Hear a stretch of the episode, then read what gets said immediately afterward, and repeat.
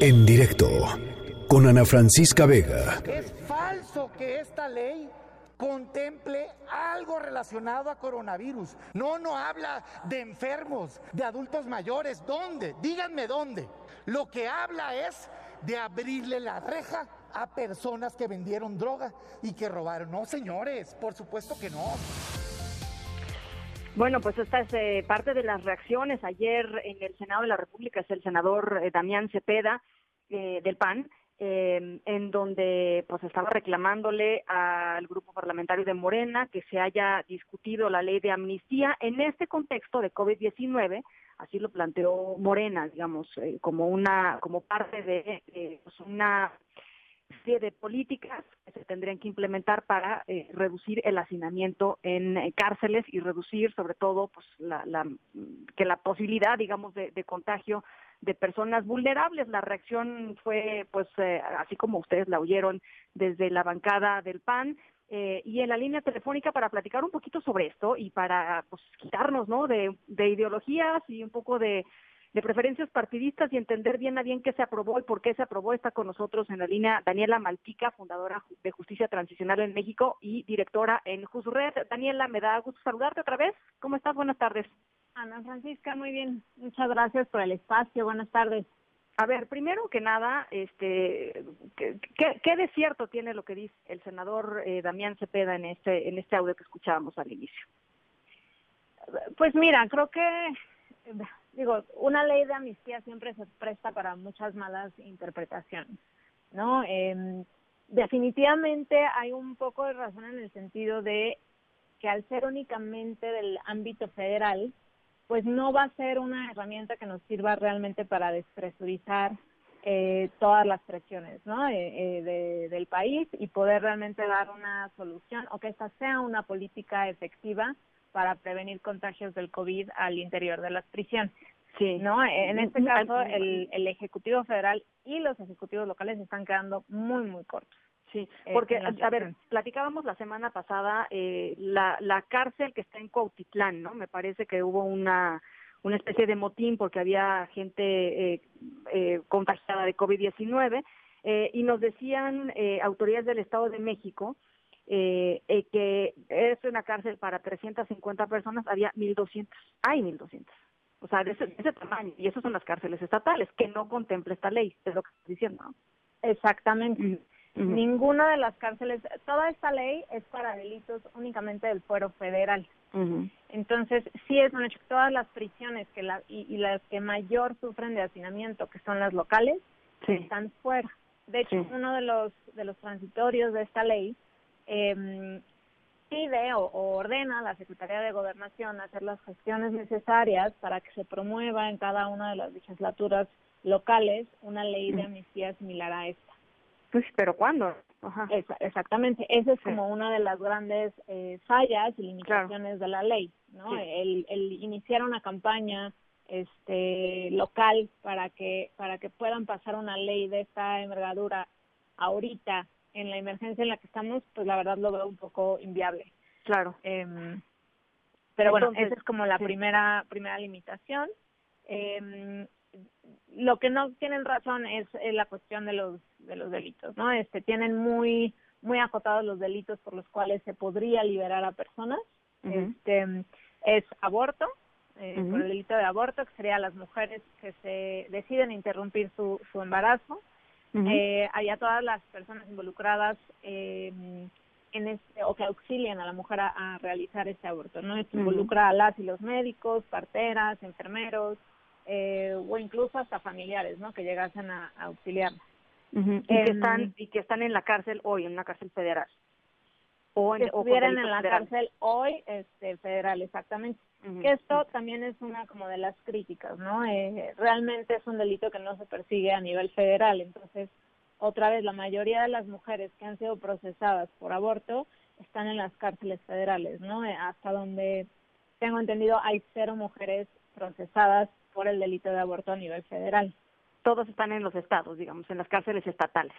Exactamente. Uh-huh, uh-huh. Eh, sobre este delito, pues también lo que queda pendiente es si realmente a, al, al Ejecutivo Federal le interesan los derechos de las mujeres y la libre interrupción del embarazo, pues el aborto, diré, el, el, el amnistía por aborto no es realmente la vía, ¿no? Lo que hay que hacer es despenalizar la libre claro. interrupción del embarazo. Claro, claro. Eh, eh, uh-huh. Entonces, tú dirías, eh, digamos, la reacción del P A N es una sobrereacción, Eh, porque finalmente pues una muy buena parte de las personas que tendrían que hoy no estar en la cárcel eh, por muchos motivos, en este caso la coyuntura sanitaria, pues ni siquiera les va a tocar este, esta ley de amnistía, ¿no? Exactamente, o sea, para mí es una total sobrereacción. Uh-huh. Y la segunda es que los delitos, los otros delitos, que es, este por ejemplo, delitos por transporte, producción, posesión de estupefacientes, hay una causal, ¿no? Que es que estas que estos delitos hayan sido eh, ca- eh, cometidos por condiciones de pobreza, que hayan sido obligados y que atienden un poco al contexto de la guerra contra eh, el narcotráfico, ¿no? Uh-huh.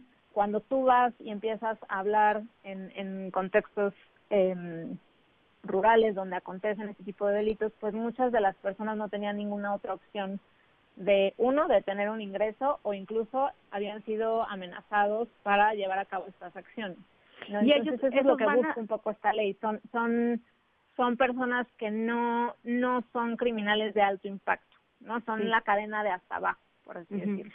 Y estas personas eh, estarían saliendo, eh, eh, digamos, libres eh, así tal cual, digamos, o, o, o hay un seguimiento de estos casos, o sea, o cómo cómo funcionaría esto.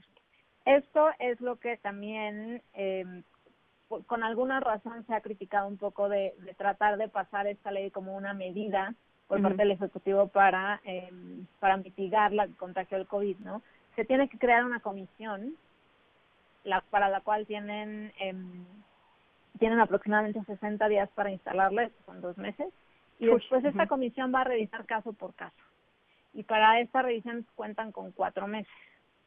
Pues realmente estamos viendo un procedimiento bastante largo, ¿no? Yo no sé si en, en la Secretaría de Gobernación ya estén listos con esta comisión eh, y ya estén listos para empezar a revisar todos estos casos, ¿no? Porque no queda claro quién va a estar conformando esta comisión. Lo más lógico es que fuera alguien de la Fiscalía, alguien del, del Consejo de la Judicatura, porque ellos tienen que designar jueces, además que serán los que tengan la última palabra para, para liberarlos. Este, Entonces, la Secretaría pues, digamos... de Gobernación. Entonces, digamos que, que si, sin tanta estridencia, quizá en el fondo, pues sí, lo que están diciendo los panistas es, eh, eh, pues no, la coyuntura sanitaria literalmente fue utilizada para pasar algo que querían pasar de todas maneras. Que esté bien, eso es otra cosa, ¿no? Este, y que a ellos les parezca mal es otra cosa. Pero, pero quizá eh, el punto aquí es que se utilizó la, la coyuntura de la, de la emergencia sanitaria para... pues para plantear el tema y para ponerlo sobre el, sobre el, sobre el deba- sobre la mesa de debate, ¿no? Pues sí tienen un punto, o sea, sí tienen algo de razón, como dices, eh, para mí es, si esta ley y estos procedimientos logran acelerarlos y empiezan a liberar a personas para evitar contagios, pues qué mejor, ¿no? Independientemente También, de eso, claro. evidentemente hay gente eh, que no debería estar ahí, que esta ley los va a beneficiar, ¿no? Sigue siendo un gran esfuerzo por parte de, de sociedad civil, pero sí. pues sí, no es no es la herramienta más adecuada para responder a la contingencia. Sí. Eh, entonces, eh, es suficiente por el por el momento y se aplaude porque se aplaude la ley de, de amnistía, sin embargo, pues sí quedan uno, una, una serie de cabos sueltos que claramente no van a resolver el problema que plantearon como como origen y como razón hoy, que es el COVID diecinueve, porque en cuatro meses, pues francamente, pues no sé qué vaya, qué vaya a ganar este la gente que está encarcelada, ¿no? Exactamente, pues no, esperaríamos no. ya estar fuera de la de la curva epidemiológica, o sea, de la curva de contagios, sí, ¿no? Ya esperaríamos, si todo mm. sale bien y cumplimos con las medidas sanitarias, pues precisamente ya estar saliendo, de, si no es que ya re, totalmente reintegrados a nuestras actividades y mm. este y pues sí, es es un proceso que que va a tardar. Esto es lo que lo que nos toca ahora desde desde sociedad civil, empujar porque este proceso se implemente de manera adecuada, claro. se haga de manera acelerada y este y eh, pues también hay un tema de del proceso de reinserción que tiene que ver C E G O V, porque estas personas evidentemente necesitan un problema de reinserción a la a la, a la sociedad, todos sus sus todos sus pilares, todos, muchas veces toda su, su estructura social pues se ve perjudicada al momento que ingresan a prisión, ¿no? Entonces hay que volverles a dar herramientas para que puedan eh, eh, reincorporarse a la sociedad, ¿no? Claro. Esto lo tiene que coordinar eh, la Secretaría de Gobernación. Y hay otro transitorio que habla de un proceso de revisión de todas las solicitudes, eh, cuántas cuántas amnistías sí se dieron, cuántas se negaron y por qué, en ciento ochenta días ante uh-huh. el, el Congreso, ¿no? Entonces, pues también habrá que ir revisando la efectividad de esta medida. Bueno, pues ahí está eh, muy interesante eh, el análisis, Daniela, y vamos a irlo, vamos a ir acompañando el tema, porque evidentemente esto no es una cosa de que ya pasó y ya estuvo, este, claramente hay hay muchos pendientes y hay y hay puertas que, que abre la, la propia la propia ley, así es que si nos permite vamos a estar molestando más adelantito con este tema. Claro que sí, con muchísimo gusto y pues muchas gracias por el espacio otra vez. Gracias, Daniela, cuídate mucho. Igualmente, que estés muy bien. Gracias, igualmente. Daniela Malpica, fundadora de Justicia Transicional en México y directora en Jusred. En directo, con Ana Francisca Vega.